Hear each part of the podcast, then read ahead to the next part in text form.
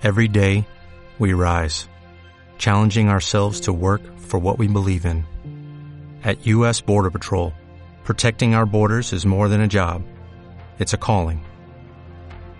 Agents answer the call, working together to keep our country and communities safe.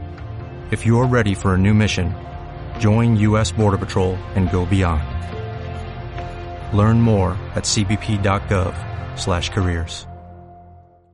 PSV rechaza visita de exmandatario español Felipe González a tierra venezolana.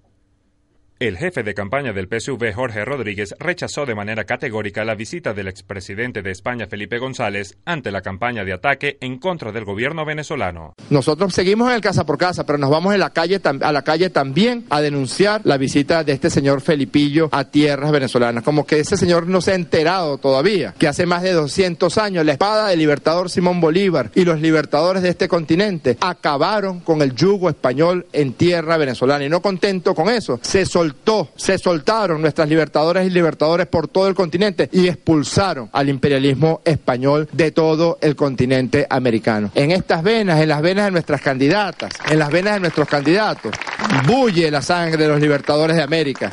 Por tanto, no vamos a tolerar ninguna grosera injerencia, no vamos a tolerar ninguna, ninguna intención de inmiscuirse en los asuntos que solo nos corresponden a las venezolanas y a los venezolanos. Por otra parte, el también alcalde de Caracas aseguró que las visitas a los hogares en Venezuela han resultado exitosas en estos 13 días de campaña. Tenemos 13 días de despliegue. En esos 13 días de despliegue hemos visitado 1.100.000 hogares. Multipliquen.